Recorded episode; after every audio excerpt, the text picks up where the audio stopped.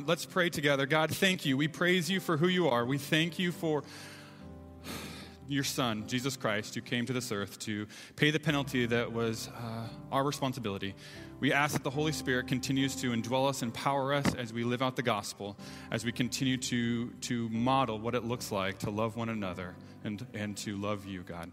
We praise you for what you're doing here. We thank you for this house of worship, that we can worship you. We pray that our, uh, our praises and all that we say and do today would bring glory and honor to you. We love you and we praise in Jesus' name. Amen. All right, you guys can have a seat this morning. Uh, my name's Jesse Peters, and I'm the, the student ministry pastor here at Grace. Uh, it's so good to be with you guys here this morning. Uh, Pastor Jesse is doing really well. He wanted to be here so badly to preach. Uh, you know, we all know how much he loves God's word. He loves you, and he loves uh, communicating that to all of us. Um, and so, yeah. We will continue to uh, look at a passage of Scripture this morning, um, and we're going to look and continue to see God's glory uh, in the Old Testament. One quick announcement right before we do that. Uh, we have elder nominations going on right now. And so, if there's someone that you um, have just been getting to know, maybe it's in a life group or you just know them really well, and they would be a great uh, person to continue to pray and lead uh, the grace here, we'd love to get their name. And so, there's a process to do that in the Connection uh, Center as you exit. Um, this morning, uh, we're going to continue in our sermon series, Seeing the Glory of God. And uh, I just want to say thank you so much for being here. It's so encouraging when we can gather to sing praises. Thank you, Pastor Matt and the team, for just leading us in powerful worship. Um, and so we're going to continue uh, to, to see, just see God. Uh, God's glory. And so the sermon title today is Escaping the Noise, Resting in God's Glory. And so naturally, I, uh, when I'm talking to someone, especially if there's a lot of other conversations that are taking place in a small room, um, I can get really distracted. There'll be conversations that are taking place, and uh, I just I hear snippets of the conversation, and maybe it's topics that I'm interested in. Maybe it's like Chick fil A or the Bible or sports or something like that, right? And the worst is when it's about me, right? They start talking about me or they mention my name, and all bets are off on me paying attention and listening to that person. And it's something I'm working on, and it's something I'm continuing to work on by God's graces. Um, and maybe you can relate. But it's not just for me sometimes, it's not just uh, conversations, but it's also listening in life. Sometimes there's a lot of noises, there's a lot of voices, and I get distracted, and I listen to those noises and forget God's truth. And as I was meditating and thinking about this, um, there was a passage that came to mind, and that's 1 Kings chapter 19. And so I would encourage you, if you have a Bible with you or access to the Bible on a device, I would encourage you guys to turn uh, to 1 Kings chapter 19. As you guys are turning there, there's a bit of context I want to just give us so that we're on the same page. Um, the, the nation of Israel is highlighted here in these couple chapters, and King Ahab uh, is not the greatest king that Israel ever had, to put it lightly. Uh, he is, uh, his government openly and promotes the worship of a false god named Baal right? And turning away from God's law, turning away from worshiping God. And uh, he is, he's not leading the country well. See, God had designed kings to, to shepherd and to provide and protect, and ultimately to bring glory and honor to God through their leadership. And this was not taking place. And as often happened with both Israel and Judah, prophets God would send to remind the people of God's truth to call them back to the worship of Yahweh and the worship of his law. So Elijah appears in chapter 17 of 1 Kings, and we'll kind of trace his life a little bit here. He is someone who is called by God to be a prophet, to call the people back to worship in Yahweh.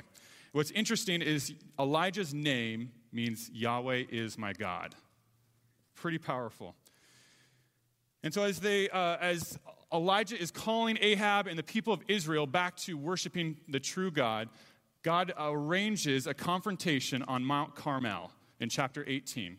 And all the prophets and the priests that, that, that uh, are the leaders of Baal, they come and the glory of God appears in a magnificent way, and the altar is burned up. Baal's priests, they try as, as they may, and their altar is not lit. There is no uh, evidence of, what's ta- of Baal being a true God. And so, as we get here, there's a lot to praise God. Elijah is riding this mountaintop experience of seeing God's glory show up, and all the people of Israel are witnesses to this. And as we turn to chapter 19, all of this kind of comes into focus as voices continue to rattle Elijah's faith. So if you're with me in 1 Kings chapter 19, we're going to look at verses uh, 1 through 4, and we're just going to take section by section. And I've outlined kind of the sermon in this way. We're going to see uh, listening to the noise, and then we're going to, we're going to find seeking, seeking rest in the wilderness, and then we're going to be finding God's glory that gives us rest, refreshment, reassurance, and resurgence. So, this first part here in verses 1 through 4, we're going to see how Elijah listens to the noise. I'm going to read out of the English, English Standard Version, but please read along in your version. Ahab told Jezebel all that Elijah had done and how he had killed all the prophets with the sword. Then Jezebel sent a messenger to Elijah, saying, So may the gods do to me, and more also, if I do not make your life as the life of one of them by this time tomorrow. Then he was afraid, and he arose and ran for his life, and came to Beersheba, which belongs to Judah, and left his servant there. But he himself went a day's journey into the wilderness, and came and sat down under a broom tree.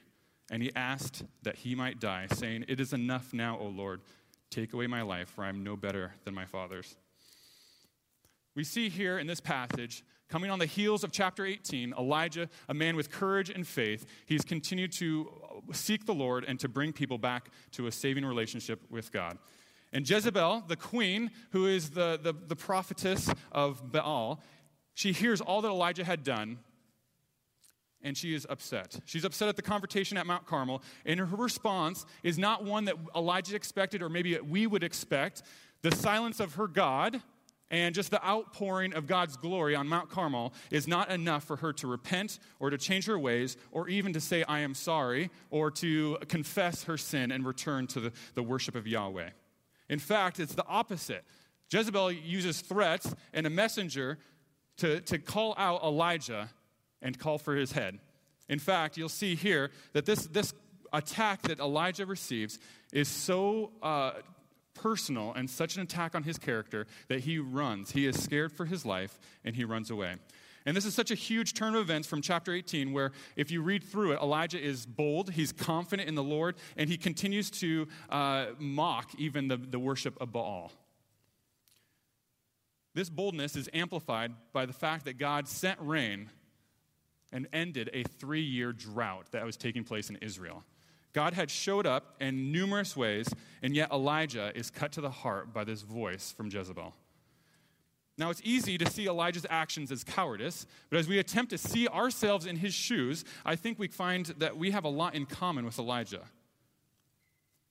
Elijah is used by God in amazing and supernatural ways, and yet, even when these accusations come, when the noise comes, it rattles him to the core. I think what's even more cutting to Elijah's heart is that the people, they've seen how God has worked and they do not revolt. They don't turn from their wicked ways. They continue to worship Baal and they do not turn to Yahweh. And this is very uh, tr- troubling for Elijah. And I think it reminds us of all of us sometimes. When setbacks and challenges and obstacles come, the noises that are associated with that, they attack us as people of God. We're not immune to the effects of noise, the attacks of the enemy, the lies and the doubts that come. I'm reminded of the early ministry of Billy Graham, and some of you maybe uh, are familiar with him. He was faced with many challenges in his faith. Challenges with how could a loving God and be all sovereign, uh, how could he allow or be, exist with all the atrocities that are taking place through World War II? During this same time, he was up to the hills in LA, and he just communed with God and sought Him and His Word.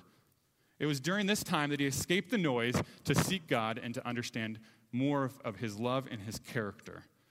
And looking back decades later, Elijah or uh, Billy Graham can see how this is very pivotal in his ministry and life that he continues to proclaim the gospel. And it's interesting that it's around the same time, many people that were preaching the same gospel, co-workers with him, they were rattled to the faith and they listened to the, the noise and they leaned in and ultimately walked away from their faith. When the noise comes into our life that tries to pull us away from God, pull us away from His word, from His voice, where do you turn? Do you lean into that noise by believing those thoughts, those lies, those attacks on God and His word? Or do we press into God, listening to His word, listening to His character and what He said already about us? As we see in our passage in the first four verses here, Elijah, he chooses to run from the noise. And so we see the progression here if you look through the different the verses 1 through 4. He runs with his pastoral assistant. You'll see that his servant, right? As a prophet, he would have a pastoral assistant that he was training like an intern, and they travel 80 miles south, right? You have Israel in the north and you have Judah in the south. Beersheba is in Judah. So he runs 80 miles south to the farthest town in Judah. He's running from his life and escaping the noise. He leaves his assistant there. He leaves his servant there in Beersheba, and he travels another day into the wilderness. Now, as commentaries have said, that this is a sign of him quitting the ministry. He's quitting what God has called him to do because of the, the, the noise and the challenges that are associated with it. Right? And some of us can relate to that too the noise, the attacks that have come upon us, it can be really easy to throw in the towel. It can be really easy to run from our problems and continue just to, to quit. I just give up, God. It appears from the text that Elijah is running from this noise, but sometimes the noise stays with him. It's great that he's running from the noise. It's, it's great maybe that he's running from uh, Samaria where he's at, but at the same time, he lets the noise in his head continue to tear him down. He sits down under a broom tree. Now, I don't have time to get into this, but this is significant. He sits down under a broom tree, which is just a really small shrub, minimal shade in the wilderness, and he sleeps. He's discouraged, he's alone, he's filled with doubt, and we can relate to that too. I think the last two years has shown us a lot of just noise, a lot of conflict, a lot of issues that we uh, just feel exhausted and worn down by. And some of us, maybe we feel like Elijah today. The doubts, they've filled us so much that we're not sure where to go. The noise, the fog, it, it's overwhelming. And maybe we've even thought, a room this size, I think there's probably a good chance that some of us have even thought what Elijah said Lord, maybe it's best if I'm not here anymore. And as painful as that is, yeah, I know. I can relate. But I want to tell you today there's hope. There's hope. Jesus Christ is alive. God, He loves us more than we could ever imagine, and He wants to continue to work and use us. And as we'll see here, there's a ways that God will work with Elijah, just like He will work with us. He wants us to experience that close knit relationship with God so that we can experience everything that He has for us. So Elijah has listened to the noise, he's been led into the wilderness, and what God wants to do next is give him rest. He wants to meet him in that place. There's so much that we could just dive into the wilderness here. Wildernesses typically get a bad rap in the Bible. If you look through the whole of, of the Old Testament, wildernesses were where people went to uh, die, escape, uh, different things, right? But wilderness is also where God can meet us. He met the people of Israel in the wilderness, He met Moses in the wilderness, and He wants to meet you in the wilderness as well. God does some of his greatest works in the wilderness. Sometimes it seems hopeless. There seems like there's no end in sight. There's no food, there's no water. And the Israelites experience God's grace and his mercy in the wilderness. And Elijah is going to experience God's mercy and grace in the wilderness as well. There's no place outside of God's reign and rule that God cannot meet us, God cannot work, and God cannot love us.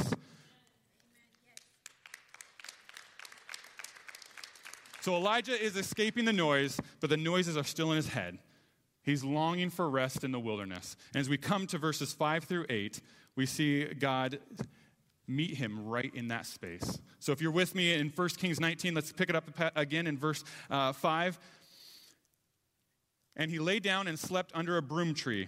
And, the, and behold, an angel touched him and said to him, Arise and eat. And he looked, and behold, there was at his head a cake baked on hot stones and a jar of water. And he ate and drank and lay down again. And the angel of the Lord came again a second time and touched him and said, Arise and eat, for the journey is too great for you. And he arose and ate and drank and went in the strength of that food 40 days and 40 nights to Horeb, the mountain of God. Notice the ways that God begins to work in the wilderness with Elijah, and he does it with complete wisdom and marvelous majesty. He meets, uh, meets Elijah in three ways. If you look at that in verses 5 through 9, he, he, he meets him in the first way with rest, sleep. He lays down under a broom tree from the shade, in the shade, and he sleeps. Now, I think for a lot of us, we all know that we need sleep and we don't get enough of it. But what I point out to us that when we're facing doubt and obstacles and things like that, and we're just trying to discern God's voice, but through all the noise, I think we're inhibited a lot of times by our own lack of physical sleep. Study after study shows us countless ways of how sleep is detrimental to our growth, our just well being, everything. And I think for us personally, there's some questions that we can make. I know different life situations with kids, work, different things like sleep patterns, rhythms get messed up. But I think the, the heart of it is, what choices are we making to value sleep and make it a priority? For me personally, I, it's just one more, it's one more show before bed. I can, I, I got time, I can do it. Or, oh, I can do this project. One, I, I, I, could, I got this project. I can wrap this up in 10 minutes. No, easy peasy. Or, oh, I wonder if someone posted on my wall or liked my post. Or I wonder if that YouTube channel, if they uploaded any more uh, new videos, right? And that inhibits us from getting that sleep that God so desperately needs for us. And God also, He sends an angel to Elijah. Now, there's two, two points here. Uh, the second here is, is Elijah, he experiences the community of an angel. And I think some of us so desperately long for that connection of being with someone. And that's why life groups are so important here. That's why having Christian brothers and sisters to walk life is so important. But the angel, when he comes to Elijah, he doesn't, uh, like we see in some parts of the Bible, he doesn't come and say, What are you doing here, Elijah? He doesn't say, You know, like, Behold, I bring you glad tidings of good news or fear not, right? All the angel does is he cooks for him. And I love this. I love this because food is so important. We all love to eat, and some of us that are fasting, man, it shows us more and more of how much we love food. And I want to tell you here that the rhythm of eating healthy and wisely is so important for, our, for our, not only our physical bodies, but our connection with God. And the third way that God invites Elijah on a spiritual journey. You see that at the end of verse 8 here. 40 days and 40 nights as he journeys to Mount Horeb, the mountain of God. Now, you see that that's a long time.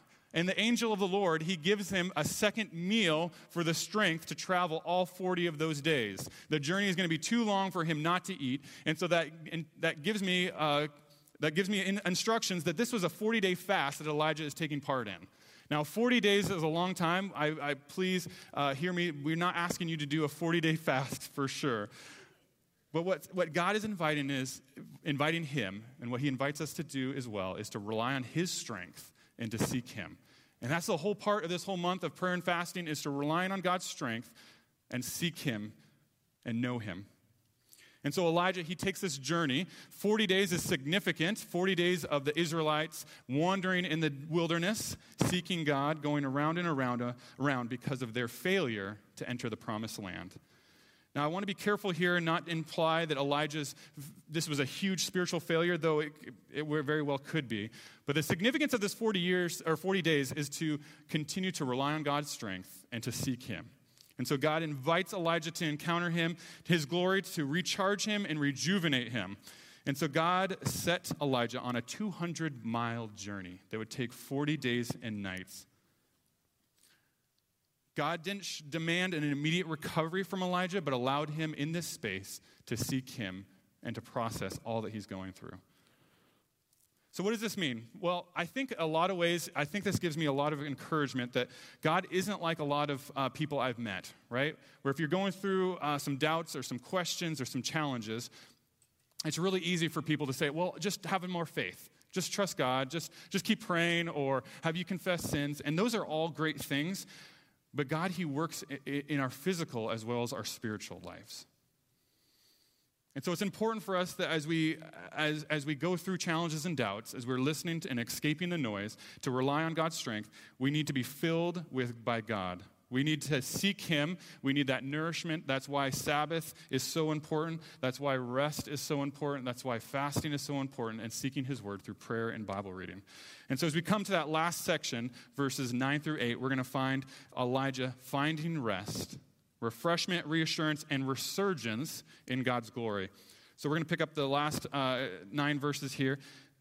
So Elijah came to a cave and lodged in it, and behold, the word of the Lord came to him, and he said to him, What are you doing here, Elijah? And he said, I have been very jealous for the Lord, the God of hosts, for the Lord, for the people of Israel have forsaken your covenant, thrown down your altars, and killed your prophets with the sword.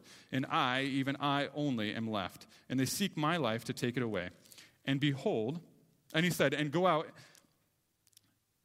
Verse 11, and he said, Go out and stand on the mount before the Lord. And behold, the Lord passed by, and a great and strong wind tore the mountains and broke in pieces the rocks before the Lord. But the Lord was not in the wind. And after the wind, an earthquake, but the Lord was not in the earthquake. And after the earthquake, a fire, but the Lord was not in the fire. And after the fire, the sound of a low whisper.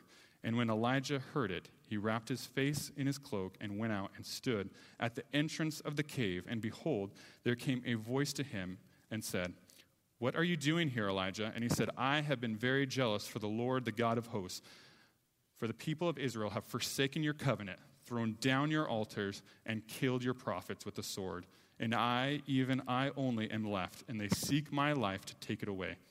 And the Lord said to him, Go Return on your way to the wilderness of Damascus, and when you arrive, you shall anoint Hazael to be king over Syria, and Jehu, the son of Nimshi, you shall anoint to be king over Israel. And Elisha, the son of Shaphat of Abel Meholah, you shall anoint to be prophet in your place. And the one who, uh, and the one who escapes from the sword of Hazael, Hazael shall Jehu put to death, and the one who escapes from the sword of Jehu shall Elisha put to death. Yet I will leave 7,000 in Israel, all the knees that have not bowed to Baal, every mouth that has not kissed him. We see in this section, God is finding Elijah, and Elijah is seeking God. I'm so uh, comforted by this passage because Elijah, he comes to Mount Horeb, which we know this mountain by another name in the Bible. Mount Sinai is the other name that's given to Mount Horeb. It's the same mountain that Moses and the Israelites camped uh, at the base of, and, and Moses climbed up to meet with God and receive the, the law. This mountain is significant, and I know for some of us, we have those significant places in our life where God showed up, He met with us, and in, we in, in, encountered him in ways that we rarely felt other places.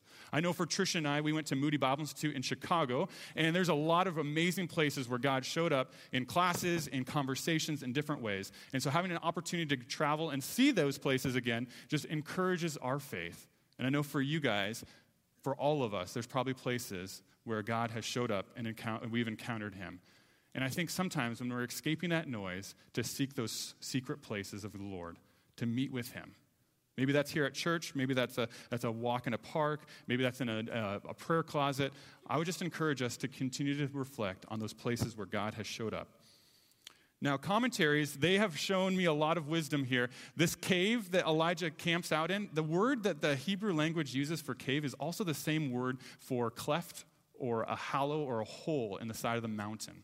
And this is significant because when, Eli- uh, when Moses climbs up Mount Sinai in, in chapter 33 of Exodus, he hides in a cleft of a rock as God's glory passes and God's presence passes behind, by him. And he sees just a glimpse of who God is. And so it's very likely that this is the same place that Moses had traveled to. And Elijah wants to see and experience God for himself. And so as God shows up, it's encouraging for me and it's encouraging for us that James 4 8 says that when we draw near to God, he will draw near to us. Elijah is living out this promise, and we can as well. When we draw near to God, God is faithful and true. He's going to come, He's going to show up, and He's going to speak to us. And that's exactly what He does to Elijah. I, am so encouraged when God asks questions like, What are you doing here, Elijah? And he asks us some of the same questions. It's not a question of uh, judgment, it's not coming down with fire and brimstone. He's asking a question to get at our heart and our core. And throughout the Bible, you'll see that time and time again. The first parents, Adam and Eve, when they had sinned and they knew it, God meets them and asks them a question Where are you, Adam and Eve? And the same is happening here as well. God knows, He doesn't ask questions because He's seeking information. He knows He wants to get to our heart. And he wants us to express what's in our heart and what's, what's on our mind the struggles, the, the doubts, the lies that we've been believing, so that he can minister and speak truth into our life. And I'm thankful, and I hope that you are too, of like Psalms 13, like, like the Psalms that have us crying, David crying out to the Lord, How long, O Lord, will you forget me forever? During this season, right, lament prayers have been probably uh, quite a few than in recent years. And we, can, we have a God that we can pray to, we can continue to communicate to our pain, and we can seek Him and continue to come to Him with our, our doubts, with our questions, and He is faithful and just to hear us. Elijah's explanation of why he's here, when he asks, answers Elijah or God's question, he says, I've been doing everything right. If you summarize right verse 10 here, I've done everything right, God. I've, I've followed your plan to the T. I've done everything exactly right. In fact, uh, there was such a manifestation of your glory that I expected everybody to repent. In fact, but instead, no one flinched, no one repented, no one is serving you. In fact, they've thrown down all of your altars where we, we've sacrificed to you. They've re- refused to follow your covenants. And they've actually killed all the people, all the prophets that are trying to remind them of God's truth. And now they're seeking to kill my life. Now, what I'm encouraged here is that Elijah is, is given freedom to share what's on his heart and mind, but he also is just speaking physically, right? He just knows that his life is in danger. But notice how God experiences, or how God reacts to this in verse 11. God could have easily shot down all of these misconceptions that Elijah had. He could have easily said, Hey, how do you know that no one else follows me? Have you asked every single person in Israel? Have you, uh, have you know for a fact that no one is following your covenant, God? He could have easily said that, but instead, God just shows his glory to Elijah. See how he, he shows up? If you're an earth, wind, and fire fan, this is perfect for you. God shows his glory in the earth, quake, wind, and fire. And you'll see how God, he, he is not physically in these things, but part of his glory, it rattles and shakes the mountain that Elijah is in. And he is terrified and he hides in that cave. But notice what brings him out, what actually cuts to his heart, is in verse 13. When he's hiding in that cave, God shows up in a still small voice, right? Or a gentle whisper. And that what cuts to his heart. And I think that's significant, right? Elijah, perhaps, he saw all the dramatic powers that God had done right there in that mountain. He also saw at Mount Carmel. And that radical display, it didn't change the hearts of the Israelites.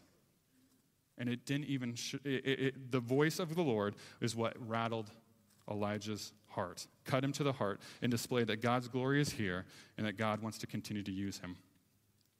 So we see the voice of the Lord. He asks Elijah again what he's doing. And if you look at what's, what's going on, he just feels like he doesn't have a mission, he doesn't have a, a plan, he doesn't have a hope, and he continues to seek the Lord for what's going to happen next.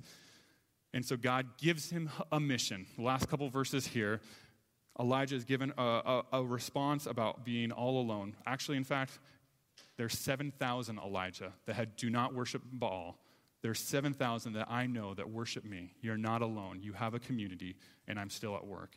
And he gives him that reassurance that God's up to something. He gives him a mission of three things that he's going to be going to do. He's going to anoint three people that are going to be key players in God's mission and plan through the rest of First Kings and into Second Kings. And they're going to play a pivotal part in how the people of Israel are going to follow and worship God. And so when Elijah leaves Mount Sinai or Mount Horeb, he's rejuvenated, he's refreshed, he's found that rest in God's glory, and has given him a resurgence to continue to follow the Lord. Right? He came to the mountain discouraged and tired, but now he's leaving assured and energized that God is still alive, God still works, and God is still has a plan for him. There's so much more to Elijah's life. I have like 10 pages of notes, and so I'm not going to go through all of them. There's so much. There's so much to his life and ministry, but for now, I, I just want us to like stop and think, like, what does this passage mean for us? And I don't know about you, but for me, this passage, it reminds me how quickly I am, how quickly I am uh, able to forget God's promises, forget what God's doing, forget what He has said about me, what He's called me to do, and believe the noise, the lies, the distractions. And when that happens, I give in to the doubts that God can't use me, God doesn't want to use me, God isn't alive, God's word is not God's revealed word. And that is a slippery slope. And I know for a lot of us, that could be where we're at. And when we step out of that noise and we seek the Lord, I think we can find that rest in God's glory. See, uh, God has, He's called us out of darkness and He's called us into the light. He's called us to be sons and daughters of God. And I'm so thankful, right, when we believe some of the lies and some of the doubts. We don't have to travel to a mountain. We don't have to travel to Horeb, though, if you have the opportunity, uh, please do. We don't have to travel anywhere because centuries later, after Elijah, there was another man that climbed up a mountain. And instead of sitting under a tree, he hung on a tree for us. And he died for us so that we could lay and sit in his rest, sit in his shade, and have a full, free life that God has given us. Jesus is the source of ultimate rest. The longing that we all have to have a right, relationship with God, to have peace in this world, to have rest, is found in Jesus Christ. Matthew 11, 28 through 30 Jesus famously says, Come to me, all who labor and are heavy laden, and I will give you rest. Take my yoke upon you and learn from me, for I am gentle and lowly in heart, and you will find rest for your souls. For my yoke is easy and my burden is light. Maybe you're here this morning, and for a long time, you've just been wrestling with this noise. There's been a noise, there's been distractions. They're causing you to doubt who God is, God's love for you, and his plan for your life. Maybe you've never put your faith in Jesus Christ. Maybe Jesus is uh, just something that you're thinking about investigating. And if that's true, I thank you so much for investigating to see if the truths and the values of Jesus Christ are valid. And what was a game changer for me was that Jesus is the Son of God. John 1:14 and the word became flesh and dwelt among us and we have seen his glory the glory of the only son full from the father full of grace and truth Jesus is the exact imprint of God's glory. His presence dwelt among us, meaning we can experience God's presence in a personal way through believing in Jesus. And I love those last words full of grace and truth. If we come back to 1 Kings 19 and Elijah, Elijah could experience the still small voice because he was hid in that rock, in that cave. While the wind, while the earth quaked, while the, the fire burned against the rock, he was protected. In the same way, we are too that voice of grace and truth spoke to Elijah and can speak to us as well. And so, as we worship God for the provision of rest, there's a couple things that come to mind for us as way of application. Elijah's example of connecting with God through this passage, I think, have implications for us today. It definitely does for me. I think, number one, escaping the noise is something that we need to do daily and probably multi daily, right? Often. And I think of fasting from the areas that the voices may be speaking to us. I know during this time of prayer and fasting, some of us have chosen to be off social media or off different apps. We've chosen to fast from certain things where maybe those voices are distracting us from what God has to say to us. And I think the second one here that was really impactful for me is Sabbath. Now, oftentimes in the church, we, we talk about Sabbath, but we don't actually maybe practice it. And maybe sometimes we don't even understand it. But Sabbath was a day set aside for rest, a day from, from resting from work and connecting with God to praising Him for all that He has done. And we have that modeled with God on the seventh day of creation, resting and enjoying, saying it's very good. And for us, we go nine to five and then some. And we don't have that time to rest in God's glory, God's presence. And so maybe that's a, that's a habit, a spiritual discipline that we can continue to practice and, and live out. And the third one, and one that I'm seeking to do more and more, is listening to God's word. When the lies come, when the doubts come, when the noise is overwhelming and exhausting, we need the importance of God's word to be speaking truth to our hearts. Through, the, through Bible, through prayer, we need to connect with God so that we know what He has said about us, about the world, and His plan for us. And we can do that through Bible reading. So the worship team is going to come up here in a couple seconds, um, but just to summarize, true rest comes in God's glory when we escape the noise and believe, abiding and responding to that still small voice of God. And so for all of us, I think there's opportunities for us to take those steps to continue to find rest in God. And so maybe uh, you've been attending Grace for a long time and you're just like not sure where to start. Well, this is a perfect opportunity, perfect season because we're in a season of prayer and fasting. And it's an opportunity just to seek the Lord, to rely on his, rely on his strength, and to seek his will. And there's a lot of ways you can jump in and do that. And so, uh, contacting the, uh, the church or the Connection Center as you leave would be a great place to start. But maybe there's some, some doubts and some lies that just have really sunk deep into our hearts, deep into our minds, and community is what we need as we process and rely on God's strength. Life groups here at Grace are so important. Group of 12 or so people coming together to read God's scripture, to pray together, to walk life together, to serve together. And so, if that's a place where God's calling you to do, I please, please don't let this moment pass. Please uh, text the church phone number um, or go to the connection center as you leave and get connected to a life group. And if, if there's, there's an issue that you really need prayer, the prayer team will be over here to my right. Uh, they would love to pray for you, to walk life with you, just to pray over any of the needs that you have. And if, if baptism or membership are a part of your, your faith journey here, we would love to take part in that. Um, God is doing amazing things, and it's amazing to see all the lives transformed. But as we, as we leave, I just want us to remember finding rest in God's glory, seeking His presence, comes through a relationship with Jesus Christ. And when we understand who He is and His love for us, that changes everything. That rest that we've been longing for becomes our own. Let's pray. God, thank you so much for who you are. Thank you, Holy Spirit, for being here to speak to us. Thank you, Jesus, for dying on the cross for us. Thank you for taking the tree, climbing that mountain so that we could have a relationship with God. Thank you that we do not receive the judgment that we deserve, but we find that rest, that life, and that close relationship with you, God. Thank you. God, we commit our lives to you. May you continue to speak and use us for your glory and for the furtherance of the gospel of Jesus Christ. We love you in Jesus' name. Amen.